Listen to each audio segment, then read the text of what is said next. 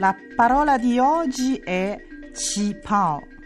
Eh, qipao è un abito classico di seta delle donne cinesi, generalmente molto stretto e aderente, a maniche lunghe o corte.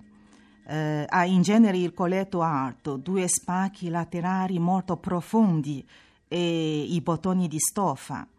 Oggi eh, il cipao è formato da un unico pezzo, con eh, dei bottoni che scendono in diagonale dalla base del collo fino a ascella, mentre la gonna può essere di lunghezza variabile, cioè può essere o molto lunga oppure corta. E quindi eh, Qipao, questo abito tradizionale delle donne cinesi, fa vedere molto bene la bella silhouette delle donne. Il Qipao, in apparenza, cioè se vediamo eh, dagli ideogrammi cinesi, eh, Qipao vuole dire la tunica del popolo Qi, e quindi che vuol dire Qi?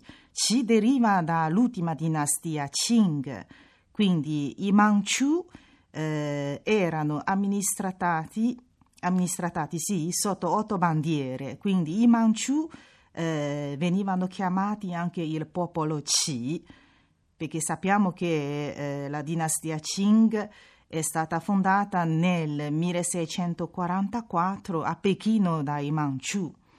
E quindi Manciuria, cioè la Manciuria, era abitata principalmente eh, da, da, dai mongoli, eh, da, dai Manciù e dai cinesi ed era soggetta all'amministrazione militare cinese.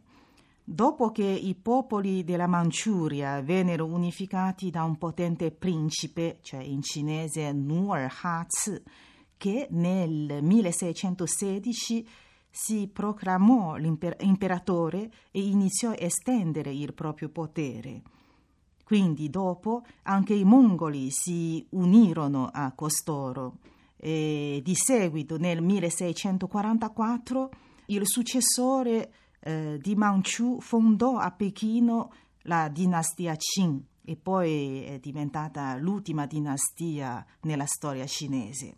Quindi i Manchu eh, quando hanno conquistato la Cina, cioè quando hanno conquistato tutta la Cina, si consideravano una razza eletta nei confronti cinesi e quindi i cinesi furono obbligati a portare il codino sotto la pena di morte.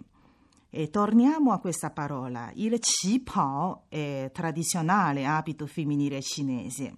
In cinese può essere qipao oppure qipao abbiamo già detto, è nato proprio nel periodo della dinastia Qing, durante il quale in Cina emersero alcuni ceti sociali, principalmente Manchu, fra cui un gruppo chiamato Popolo della Bandiera, Qiren in cinese.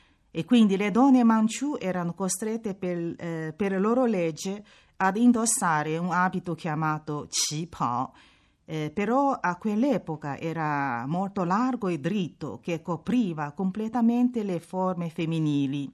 Negli anni successivi eh, questo abito fu adottato come abito tradizionale cinese e modificato nel design per essere maggiormente eh, piacevole, insomma, a, soprattutto alle donne cinesi. I modelli diffusi attualmente sono stati creati negli anni 20 a Shanghai dove eh, il Qipao fu ridisegnato per essere maggiormente simile eh, a quello diffuso tutt'oggi.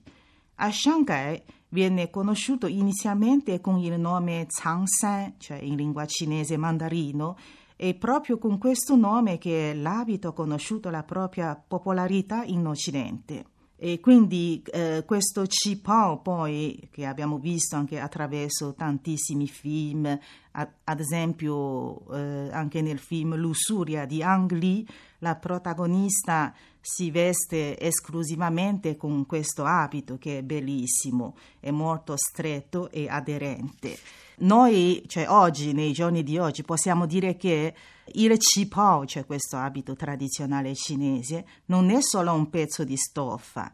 Per gli orientali è quasi un oggetto, un oggetto diciamo, importante che ci dà anche anima, capace di scegliere il suo possessore. Solo quando eh, corpo e tessuto si armonizzano a tale punto da sembrare una cosa sola, eh, infatti il cipao diventa vivo e diffonde tutta la sua bellezza.